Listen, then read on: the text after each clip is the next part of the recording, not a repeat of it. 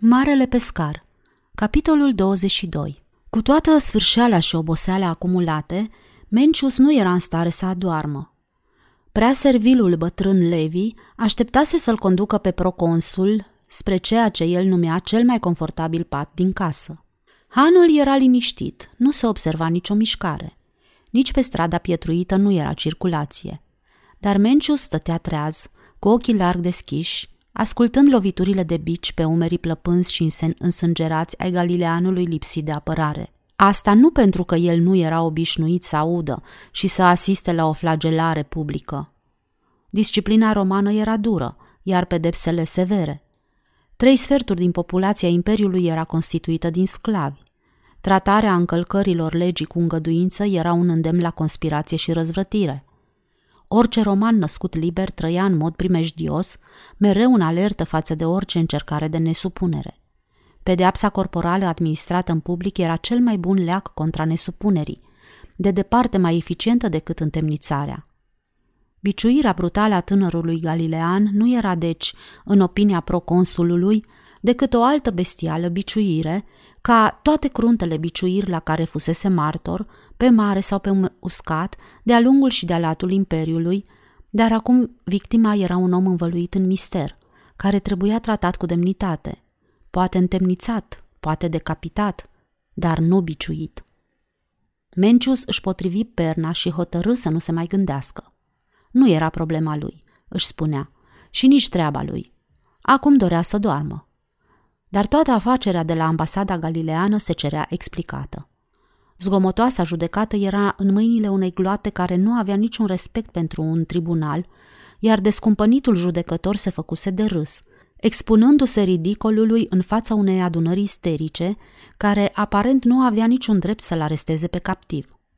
Nu se formulase contra lui nicio învinuire din partea vreunei autorități recunoscute și, pe scurt, toată adunătura aia nu reprezenta pe nimeni decât pe ea însăși, ceea ce era egal cu a nu reprezenta pe nimeni. Era evident că Pilat, care nu putea să nu fie la curent cu această scandaloasă încălcare a legii, hotărâse să nu se implice. Dar aceasta nu se potrivea deloc cu ceea ce auzise Mencius de, despre reputația lui Pontius Pilat ca prefect respectat. Niciun guvernator provincial nu-și putea permite să ignore o astfel de desconsiderare grosolană a legii. Doar vreo presiune foarte puternică din afară îl putea convinge pe ursuzul procurator al iudeii să-și ridice mâinile și să lase ca dezordinea să ia proporții. Pentru orice cârmuitor roman, aceasta însemnă calea directă spre ruină. Primii zori se iviseră. Înjurând pe toți zeii, pentru că niciunul nu inspira prea mult respect, Mencius se sculă, se îmbrăcă și coborâ ușor treptele micului patio cu deschiderea spre grădina de trandafiri cățărători. Primele raze ale răsăritului de soare aruncau o lumină încă palidă și tremurândă pe trandafirii plini de rouă. Mencius se strecură în grădină. La câțiva metri în fața lui, un tânăr subțirel, zdrențăros, aparent cerșetor, aruncând priviri furișe peste umăr, înainta șovăitor spre el și, în loc să se dea la o parte, se întoarse și așteptă lângă zid, întinzând o mână murdară. Mencius zâmbi. Puteai să mă păcălești cu zdrențele tale, spuse el, dar eu știam că te afli în oraș. Ce înseamnă toate astea, Voldi? Să-ți vinzi calul tetrarhului și să lucrezi ca îngrijitor de cai la aceste grajduri? Hai să mergem în spatele tufelor de trandafiri, spuse Voldi solemn. Nu trebuie să fim văzuți împreună. N-am decât un minut la dispoziție. Foarte bine, să vorbim deci. Te ascult. Ce s-a întâmplat? Voldi îi depănă pe scurt povestea sa. Aulus mi-a spus că ești aici, Mencius. Te așteptam. Știi ce s-a întâmplat azi noapte la ambasadă? Puțin a lipsit ca gloata să distrugă clădirea. Antipa s-a speriat rău, pe bună dreptate, și așteaptă să plece într-o oră la Tiberia. A angajat un mic detașament de călăreți de la fortul din Capernaum ca să-i însoțească întreaga caravană. El va călări propriul său cal, iar eu pe Daric. Dar bănuiesc că n-ai să mergi atâta drum până la Tiberia, spuse Mencius încruntându-se ușor. Poate că nu. În munții Samariei sunt bandiți. S-ar putea să ne atace. Forțele noastre sunt slabe. Cineva se va alege cu ceva din toată povestea asta. Caut eu un loc unde să o șterg repede. Tu ce planuri ai, Mencius?"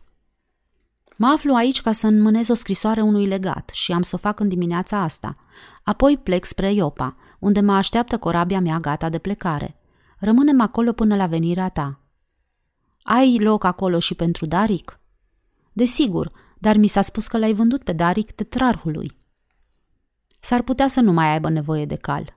Voldi părea nerăbdător să o ia din loc. Noroc bun, spuse Mencius grav. O să ne uităm după tine. Vestris se află la noul chei, la Dana 7. Dacă nu voi fi acolo până duminică la prânz, să nu mă mai așteptați, pentru că n-am să mai vin.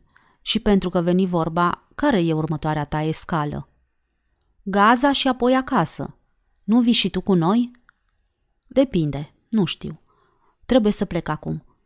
Mencius își ridică mânecile tunicii. Purtătorul făcliei pare terminat. Mai ai vreo veste în legătură cu el?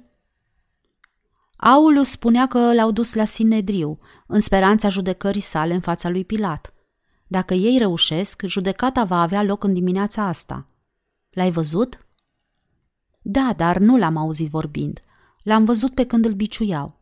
E un caz foarte ciudat. Mor de curiozitate să știu ce cu omul acesta. Poate merg și eu la insulă să văd ce se întâmplă. Mă tem că s-a isprăvit cu el. Fără îndoială, dacă Pilat consimte să-l judece, atunci se va ajunge îndată la o hotărâre. Și dacă Sinedriul se află în spatele acestei afaceri... Aici e necazul. Ei au pâinea și cuțitul. Încă mai crezi că el e purtătorul făcliei? Poate, nu știu. Crezi că un purtător al făcliei s-ar lăsa condamnat la moarte? E posibil. Socrate a făcut-o. Ne vedem duminică, sper. După un mic dejun sumar, singur, înainte să plece spre insula, Mencius îi lăsă o notă lui Fulvius. Plec de vreme, scria el, să asist la o judecată de o însemnătate deosebită la curtea lui Pilat. E vorba de acel tânăr galilean pe care l-a ascultat întreaga țară și acum este învinuit de blasfemie, trădare și doar zeii mai știu pentru ce încă. Trebuie să te văd. Ai scrisoarea împăratului în sacul tău. N-am mai vrut să te deranjez. Ai grijă de ea. Mă întorc probabil peste vreo două ore. La sosirea lui Mencius, vasta terasă pardosită cu marmură care dădea spre porticurile impunătoare ale insulei, era deja înțesată cu mulțimea masată de avalma. I se făcu loc să treacă pentru a înainta spre platforma cea mai înaltă, acolo unde așteptau nerăbdători acuzatorii împreună cu prizonierul lor derutat. Acesta mai purta încă tunica regală purpurie pe care i-o aruncaseră pe umeri, în bătaie de joc, noaptea trecută la ambasadă. Procuratorul obișnuia să desfășoare judecata afară, pe spațioasa verandă, iar cazul de față părea avea o importanță deosebită. Veranda nu se umpluse încă. Un pupitru uriaș servea drept bară de judecată. În spatele acesteia se afla un scaun cu spătar înalt, ca un tron, flancat de o parte și de alta de rânduri de scaune obișnuite. Într-o situație obișnuită, Mencius s-ar fi simțit liber, dacă nu chiar obligat să intre la insulă și să se prezinte. Nu se putea imagina ca un proconsul să-l salute frățește pe prefect și să nu fie sigur că va fi primit cum se cuvine. În termen de protocol, ei erau de același rang – dacă Pontius Pilat ar fi aflat că Nicator Mencius a participat la o reuniune a curții sale, fără ca acesta să se fi prezentat în prealabil, ar fi considerat aceasta ca pe o încălcare a etichetei. Extraordinara afacere cu care se confrunta procuratorul iudeii era însă destul de stânjenitoare, gândea Mencius, și fără a mai adăuga un martor la situația penibilă în care se afla. El supraveghea grupul căpetenilor care se înghesuiau în jurul prizonierului. Printre aceștia se aflau și câțiva scribi care se agitau ostentativ cu sulurile lor de papirus, un soi detestabil de snobi și îngânfați pe care îi întâlnești în fiecare țară. Mai erau și o droaie de preoți, majoritatea tineri, dar niciunul cu o figură distinsă. Evident, adevărații acuzatori erau reprezentați numai de împuterniciți.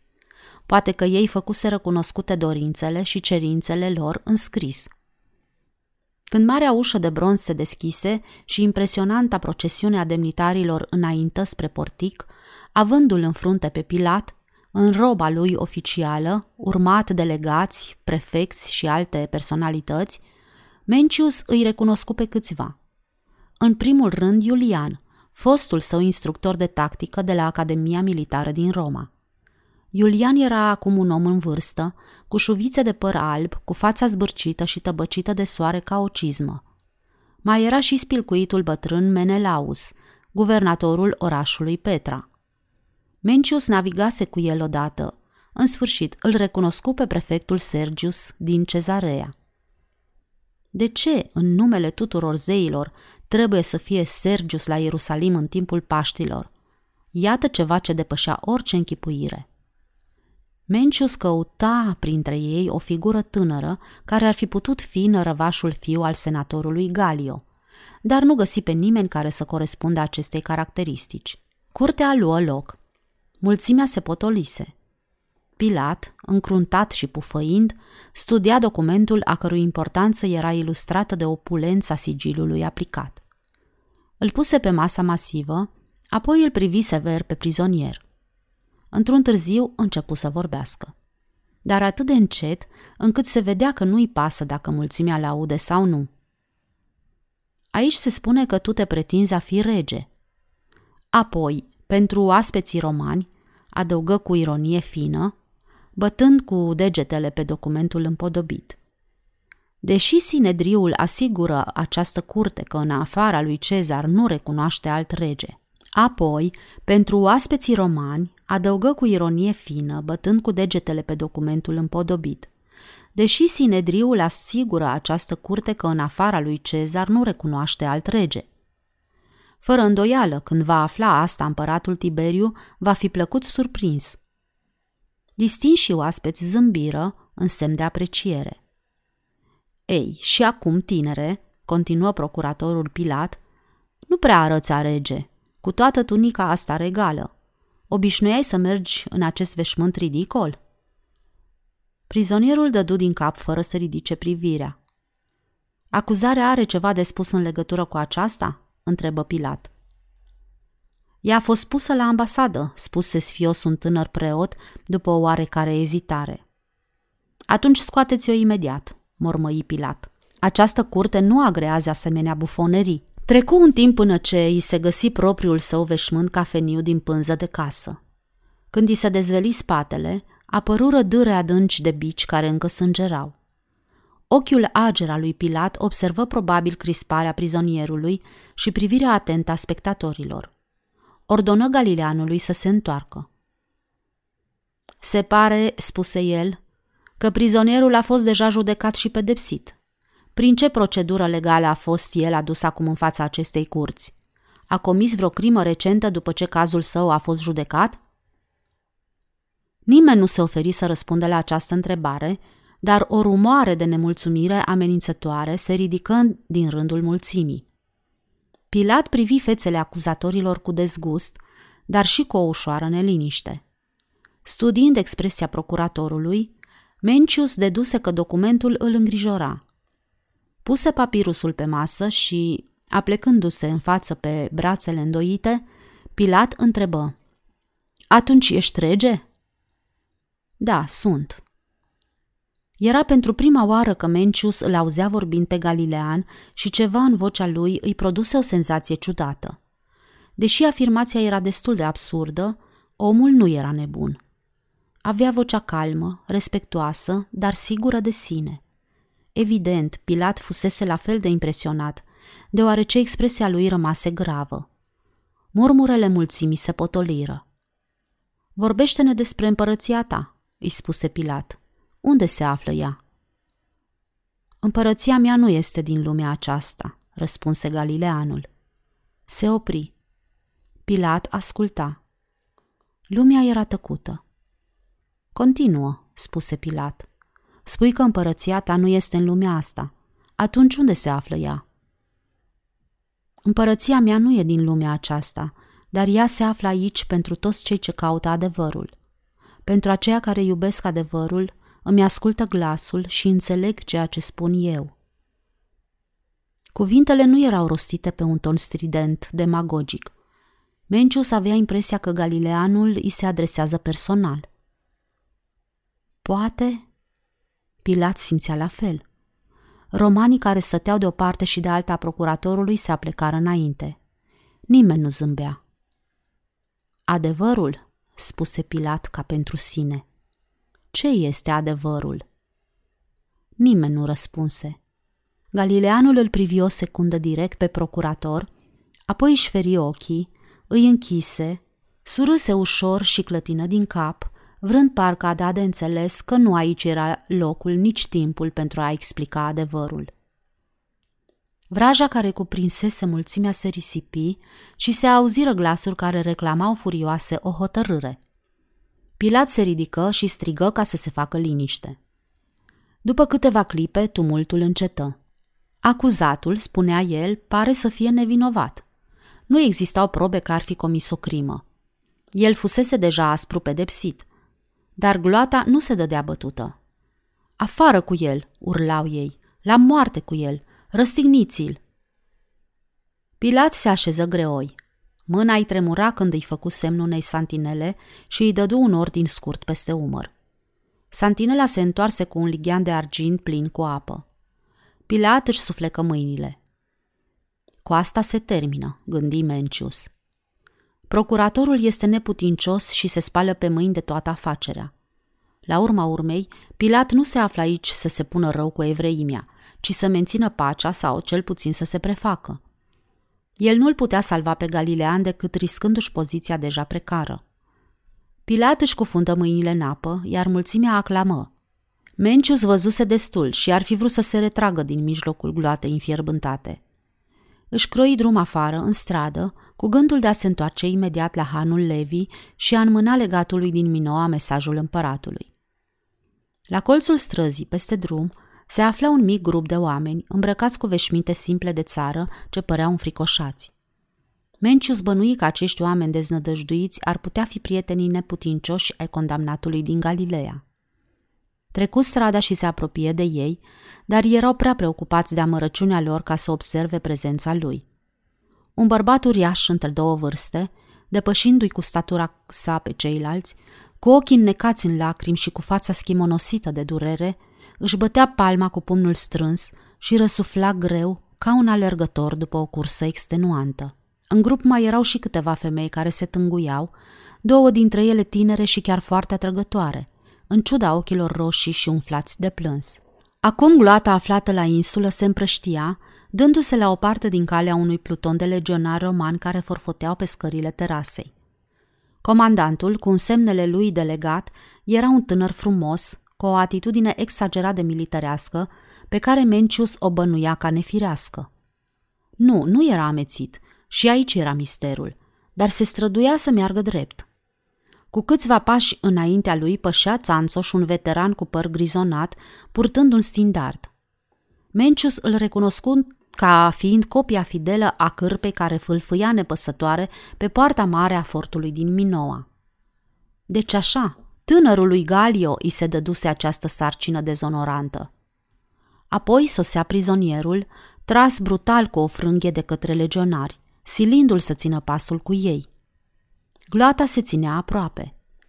Acum nu se mai auzeau decât rare strigăte. Sinedriul obținuse ceea ce dorise.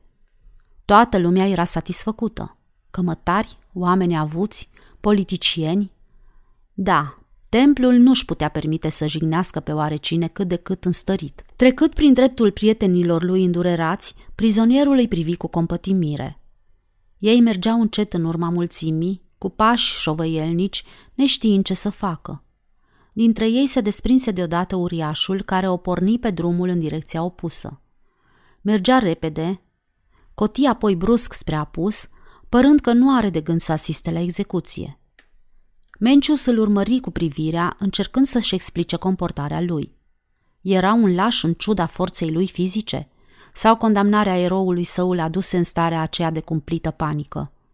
Acum, un flăcău care fusese în mijlocul prietenilor Galileanului, porni și el în direcția luată de uriaș.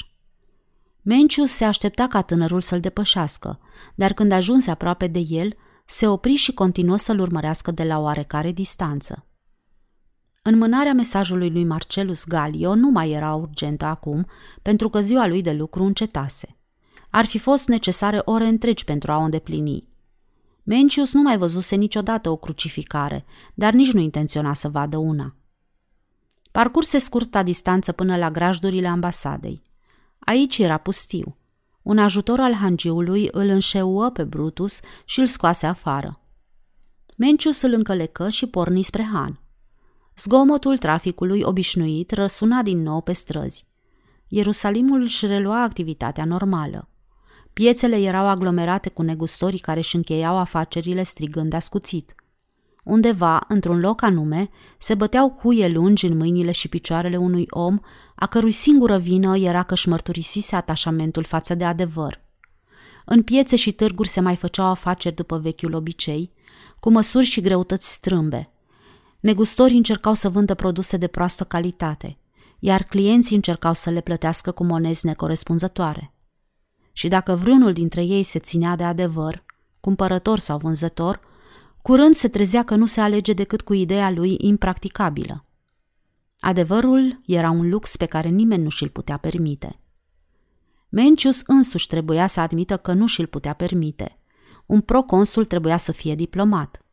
Nici Pontius Pilat nu-și putea permite așa ceva. Rezolvarea unui caz pe bază de adevăr ar fi echivalent cu destituirea promptă din prefectură. Dacă bătrânul Tiberiu hotăra să spună adevărul, însemna să-și piardă imperiul. Așa era clădită lumea. Viteazul galilean, reflecta Mencius, nu realizase nimic. Își riscase viața fără niciun rost.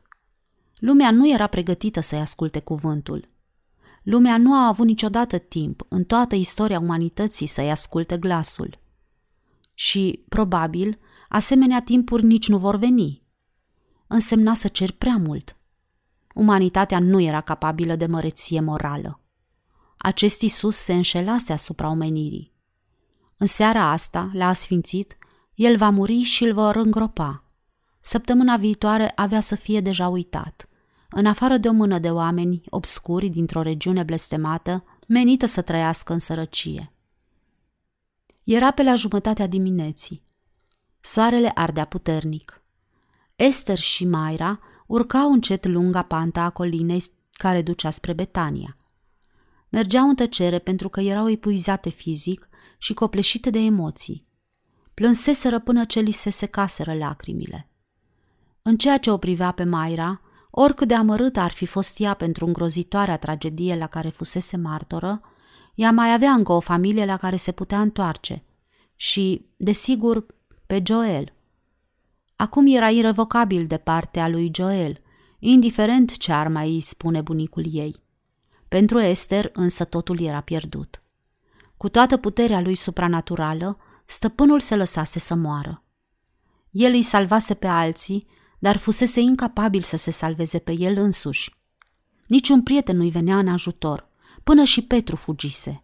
Într-o zi două, Maira se va întoarce acasă și la prietenii ei din Galileea. Esther nu avea casă, nu mai avea niciun motiv să se întoarcă în Galileea. Hana nu mai avea nevoie de ea. Pe de altă parte, nici ea nu mai era sigură că ar vrea să-l revadă vreodată pe Petru.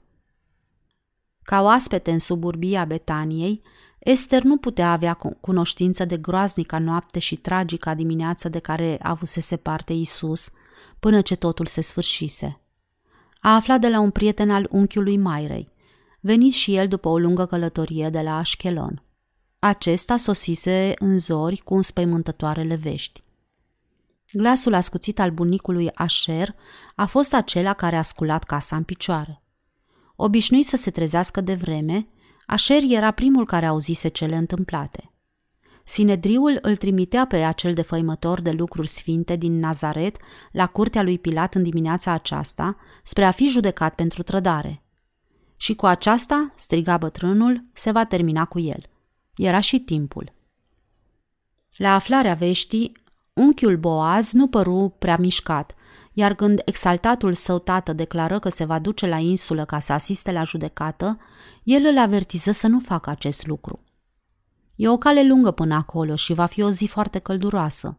Va fi mare zăpăceală și dezordine acolo. Dar nu pot scăpa ocazia. Vreau să văd că, în sfârșit, i-au venit de hac acestui incitator. O zi memorabilă, o ocazie istorică.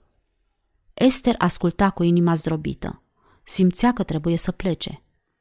Maira încercă să o convingă să renunțe, dar nu reuși, așa că se hotărâ, fără tragere de inimă, să o însoțească. Nu-l mai așteptară pe bunicul Așer și ieșiră în grădină prin patio. Coborâră apoi în grabă panta, traversând Betania de-abia trezită, și se îndreptară direct spre insulă. La intrare era masată o mare mulțime de oameni zgomotoși și exaltați. Fetele nu îndrăzniră să pătrundă în mijlocul gloatei infuriate, preferând să traverseze strada și să aștepte. La colțul străzii erau adunați discipolii lui. Dar cum de nu erau alături de stăpân? Acolo era și Petru, cu privirea rătăcită mușcându-și buzele. Esther fusese convinsă că Petru se aflase lângă el chiar cu riscul vieții lui. Dar acum nu-i venea să-și creadă ochilor. În momentul acesta se întâmplau lucruri teribile, incredibile. Un glas din mulțime se auzi strigând sălbatic. Răstigniți-l! Iar gloata prelua strigătul și urla. Răstigniți-l! Răstigniți-l! Cuvintele se înălțau într-un muget răscolitor. Răstigniți-l! Răstigniți-l! Răstigniți-l! Apoi, deodată, tăcere. Și un alt strigăt delirant de victorie. Lumea năvălea pe terasă. Apoi începu să se reverse în toate direcțiile. O companie de soldați romani cobora în grabă scările, trăgându-l pe Isus de o funie. Lumea se îmbulzea în urma lor. Discipolii dezorientați li se alăturară și ei. Toți, în afară de Petru, care se depărta de ei fugind. Tânărul Tadeu se lua după el. Maira strigă că nu mai poate suporta și o îndemnă pe Esther să se întoarcă cu ea în Betania. Nu se mai putea face nimic pentru el. Esther o apucă de mână și o împinse în mulțime. La colțul următor, o duzină de bărbați veneau purtând cu ei o bârnă grea de lemn, lungă de vreo 12 picioare, cu o altă bârnă transversală în partea de sus. Procesiunea se opri. Esther și Maira, ținându-se de mână, își croiră drum în față. Crucea fusese pusă pe umerii stăpânului, care se clătina sub greutatea ei și se prăbuși în genunchi. Un locotenent voinic, zărind printre spectatori un bărbat înalt și bine clădit, îi strigă. Hei, tu de colo! Pune un număr sub crucea asta și ajută-l pe om să o ducă. Asta n-am să o fac, se răsti cu curaj vlășganul. Eu sunt un cetățean roman liber și asta nu e treaba mea. O să vedem noi, urlă tânărul centurion. Cum te cheamă, omule, și de unde vii? În acest timp gloata se potolise și aștepta. Nu se obișnuia să răspunzi neîntrebat unui ofițer roman. Numele meu este Simon și locuiesc în Cirenia, cale de zece zile de aici, în nordul Africii. Am venit la Ierusalim cu treburi, cu o caravană de ierburi și mirodenii. Protestez pentru că nu ai dreptul să-mi impui acest serviciu degradant. În ciuda situației penibile, Isus asculta cu simpatie apărarea curajoasă a cirenianului și îi adresă o privire prietenoasă de compătimire. Apoi, spre surprinderea soldaților, zgomotosul cirenian făcu un pas înainte și îi luă crucea de pe umărul lui Isus. Isus îi zâmbi recunoscător și făcu o slabă încercare de a le ajuta. Nu, spuse Simon cu blândețe, o voi duce eu. Tu ai îndurat destule azi. Procesiunea se urni din nou. Esther și Maira rămaseră un timp să o urmărească, apoi se întoarseră și își văzură de drum în tăcere. Aproape în vârful dealului, ele se așezară să se odihnească la umbra unui măslin bătrân. Tocmai m-am hotărât ce voi face, Maira, spuse Esther. Mă întorc la buna mea doică Ione. Ea se află în munții de miază zi ai Arabiei. Dacă ea mai trăiește, poate voi putea face ceva pentru ea. Vrei să spui că pleci singură la un drum atât de lung? Cred că n-am de ce să mă tem. Voi călători pe șosea numai ziua, iar noaptea mă voi opri pe la casele țăranilor. Esther își făcuse planul. Ea își va procura câteva obiecte ieftine și se va transforma în vânzător ambulant. Va încerca să găsească și un măgăruș îmblânzit care să-i poarte de saga. Așa, din sat în sat, în timpul zilei, nu îi se putea întâmpla nimic rău. O să ai nevoie de bani, o făcu atentă Maira. Am bani, spuse Esther, Nu mulți, dar destui. Maira își aminti că văzuse o plăcuță pe gardul unui țarc, puțin mai departe de drum, în sus, care făcea cunoscut că există un măgăruș de vânzare. Esther se ridică brusc în picioare, nerăbdătoare să ajungă acolo. Se opriră în fața gardului și un om de vârstă mijlocie veni în întâmpinarea lor. Esther se interesă dacă avea cu adevărat un măgar de vânzare. Ce vrei să faci cu el?" întrebă omul bănuitor. Locuiești prin împrejurimi?" Nu," răspunse Esther. Îl vreau să împarte o povară ușoară într-o călătorie de mai multe mile de aici." Când pleci?" Mâine dimineață de vreme." Bine, îl poți avea pentru zece dinari dacă îl iei imediat." Omul se duse în grajd și reveni cu un măgăruș alb. Ce s-a întâmplat cu el?" întrebă Esther, de vrei să-l vinzi doar cu zece dinari. Nu s-a întâmplat nimic, spuse omul, doar că eu nu vreau să am nicio încurcătură. Dacă pleci cu el de aici, nici tu nu o să ai niciun necaz. Acum câteva zile însă, eu l-am împrumutat omului care a fost acuzat de trădare și nu vreau să am nimic de a face cu povestea asta. Ar fi bine să nu mai treci prin oraș la plecare. Ester îi dădu banii, iar omul îi înmână frâul. La apropierea mâinilor ei, măgărușul le adulmecă. Îl cheamă Jasper, îi strigă omul întorcându-se în casă.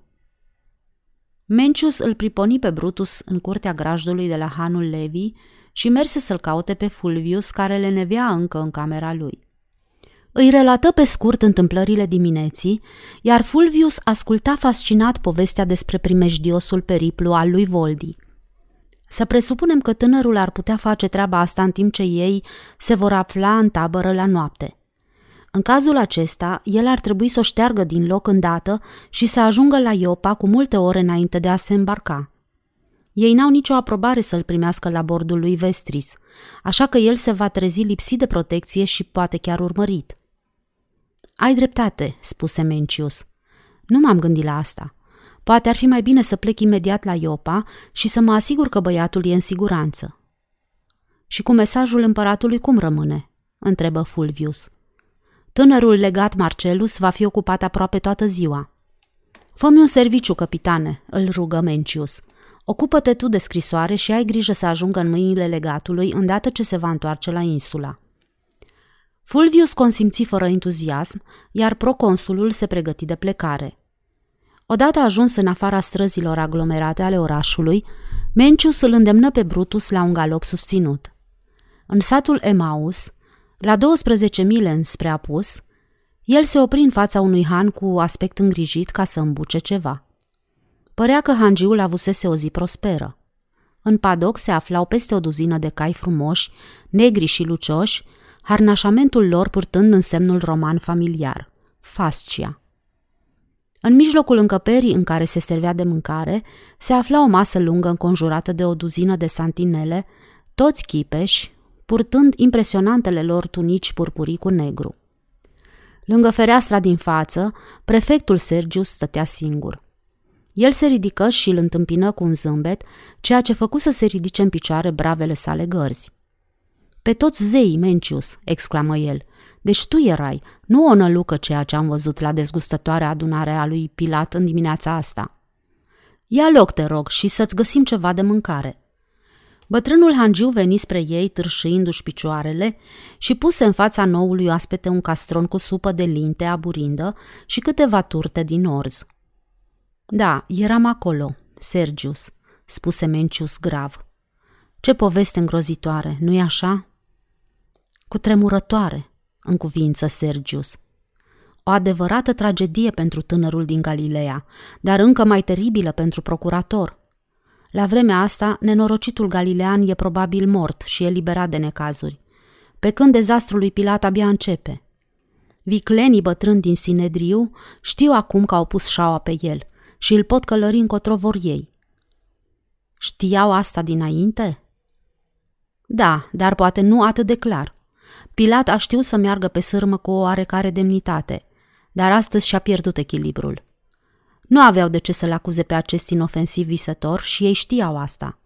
Au vrut însă ca procuratorul să comită o crimă și a comis-o. Dar ceea ce nu înțeleg eu, Mencius, este răutatea de neînțeles cu care s-a strigat împotriva acestui galilean lipsit de apărare. Un rege? O absurditate. Ți-l imaginezi pe acest tânăr filozof apatic sau nebun, sau cum vrei să-i spui, încercând să conducă o revoluție?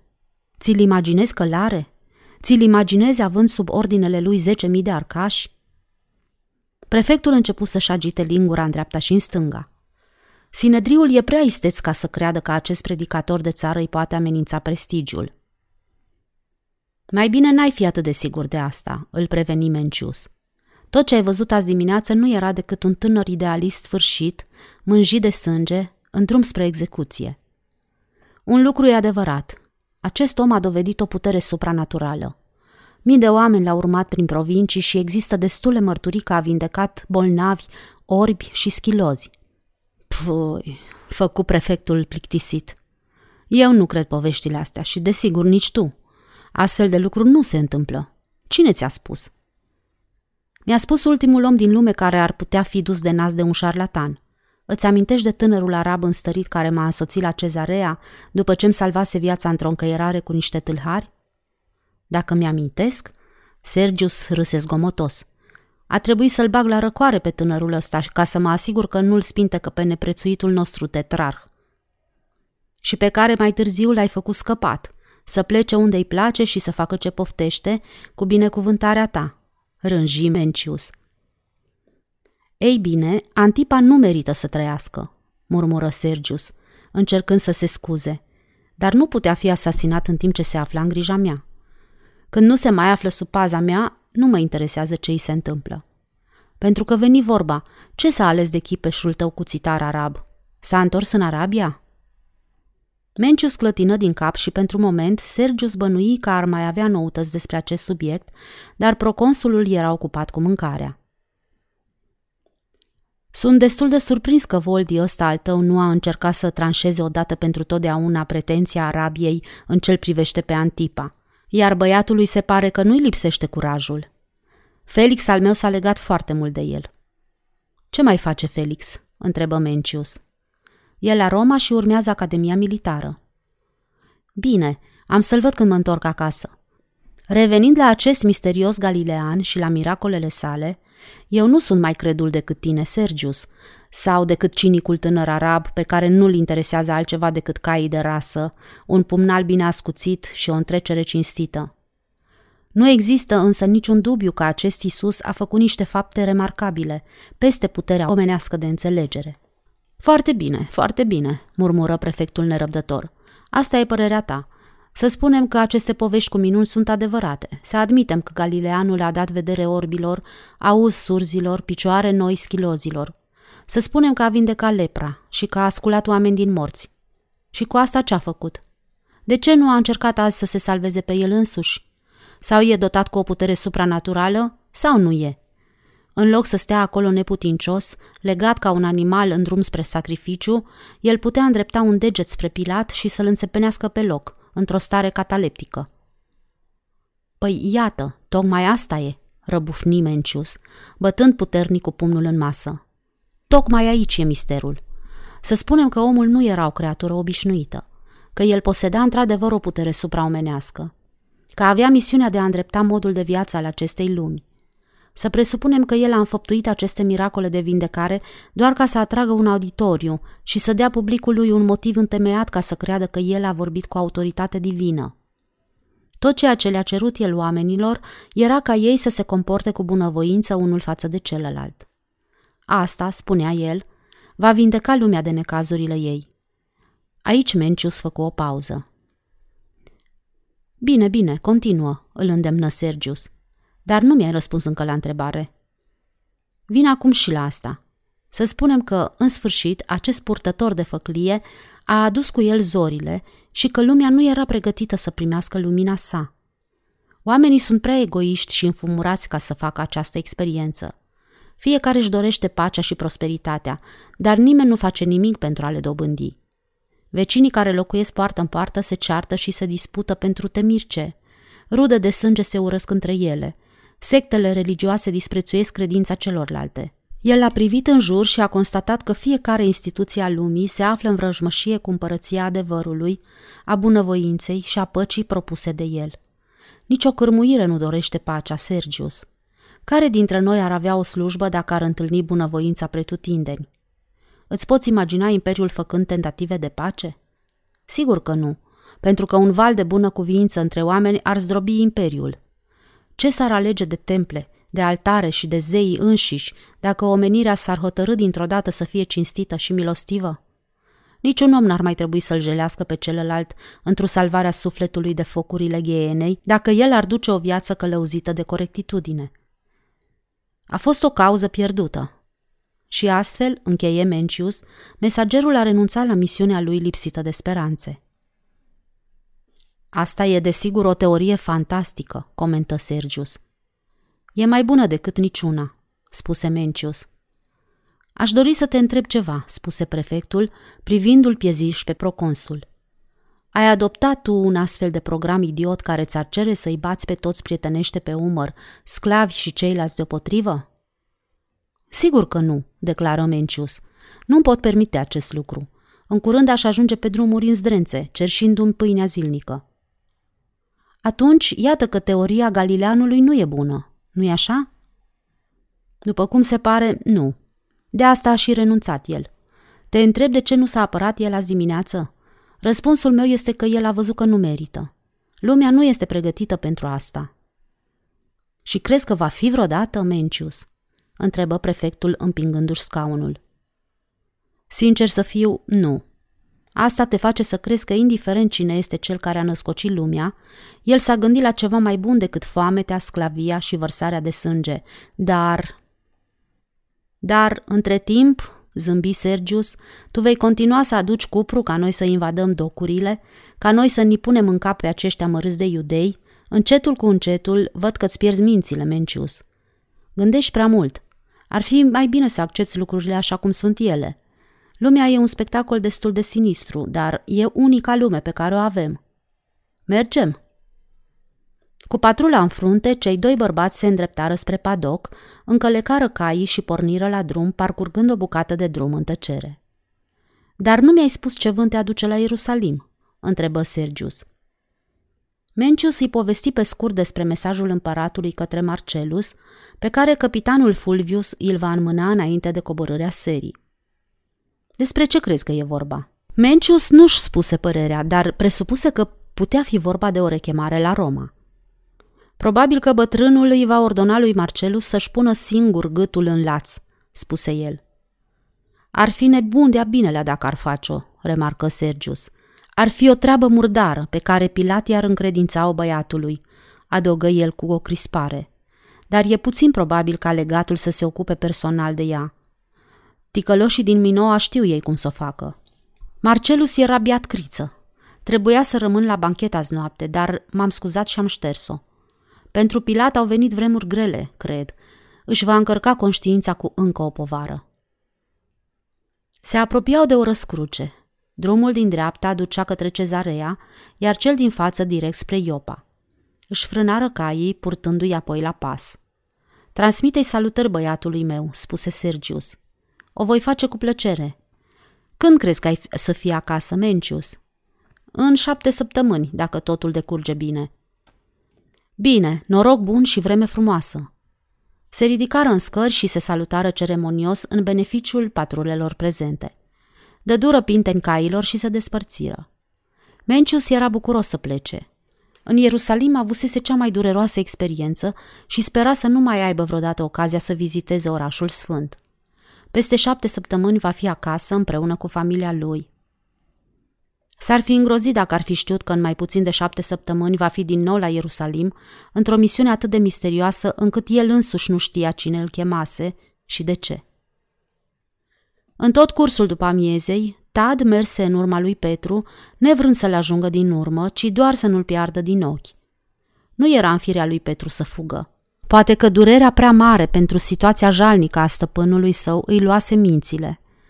Ei bine, oricare ar fi fost motivul durerii lui, el avea nevoie de cineva care să-i poarte de grijă.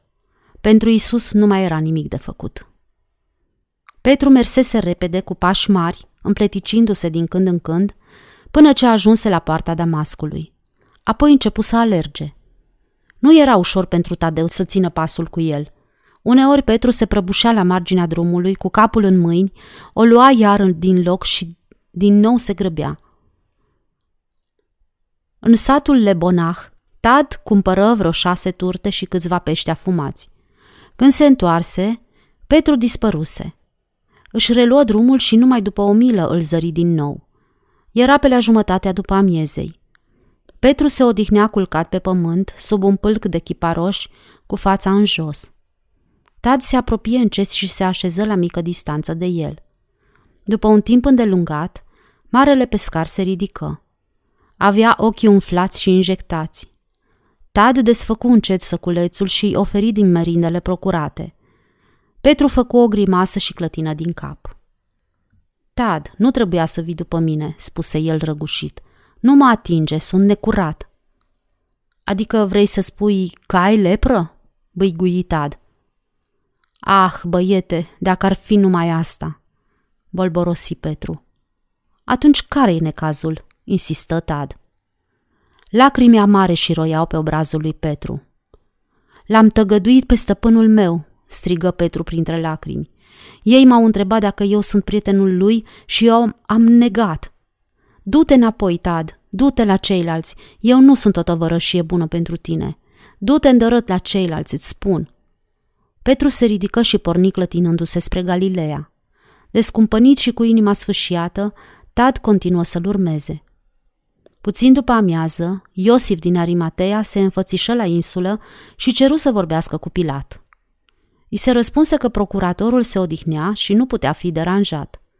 Iosif insistă, spunând că problema este urgentă. După o lungă așteptare, a fost condus în sala de consiliu, unde l-a găsit pe Pilat stând la biroul său, abătut și cu privirea tulbure. Ei bine, Iosi, murmură nefericitul procurator. Despre ce este vorba? Am venit să cer permisiunea să-l înmormântez pe Galilean când va muri. E prieten cu tine, Iosi? Iosif cuvință dând ușor din cap. De departe, domnule. Eu n-am fost un adept de-al lui. Nu am avut curajul. Vreau doar să-l scot de acolo și să-l pun în mormântul meu. Poate crezi că Galileanul a fost condamnat pe nedrept? Îl întrebă tăios Pilat. Eu n-am venit aici să critic, murmură Iosif. Dar crezi că omul era nevinovat, spuse Pilat. După o lungă pauză, adăugă iritat. Și eu la fel. Iosi. Dar ce putem face? Poți să iau trupul, domnule? Procuratorul își luă un stilus și scrise un ordin scurt. Dă-i-o legatului din Minoa. Ușa se deschise și a apărut capitanul gărzii de la insulă. A venit o mică delegație din partea Sinedriului, anunță el. Foarte bine, murmură Pilat plictisit. Spune-le să intre. Purtătorul de cuvânt, un preot tânăr, se înclină adânc și spuse Înscrisul pe care l-am cerut noi este eronat. Care e înscris? întrebă nervos Pilat. Acela pe care l-au bătut în cuie în partea de sus a crucii. Acolo stă scris, acesta este regele iudeilor. Este o neînțelegere. Am vrea să se scrie astfel. El spune că era regele iudeilor. Scrieți ce vreți, urlă furios Pilat. Eu am scris destul. Chiar prea mult. Să nu mai aud nimic despre asta. Și bătu puternic în masă cu ambii pumni. Nimic, m-ați înțeles? Delegația se retrase înclinându-se. Iosif se ridică și el să plece. Salve, spuse el, și mulțumesc. Încruntat și preocupat, Pilat dădu din cap, dar nu răspunse.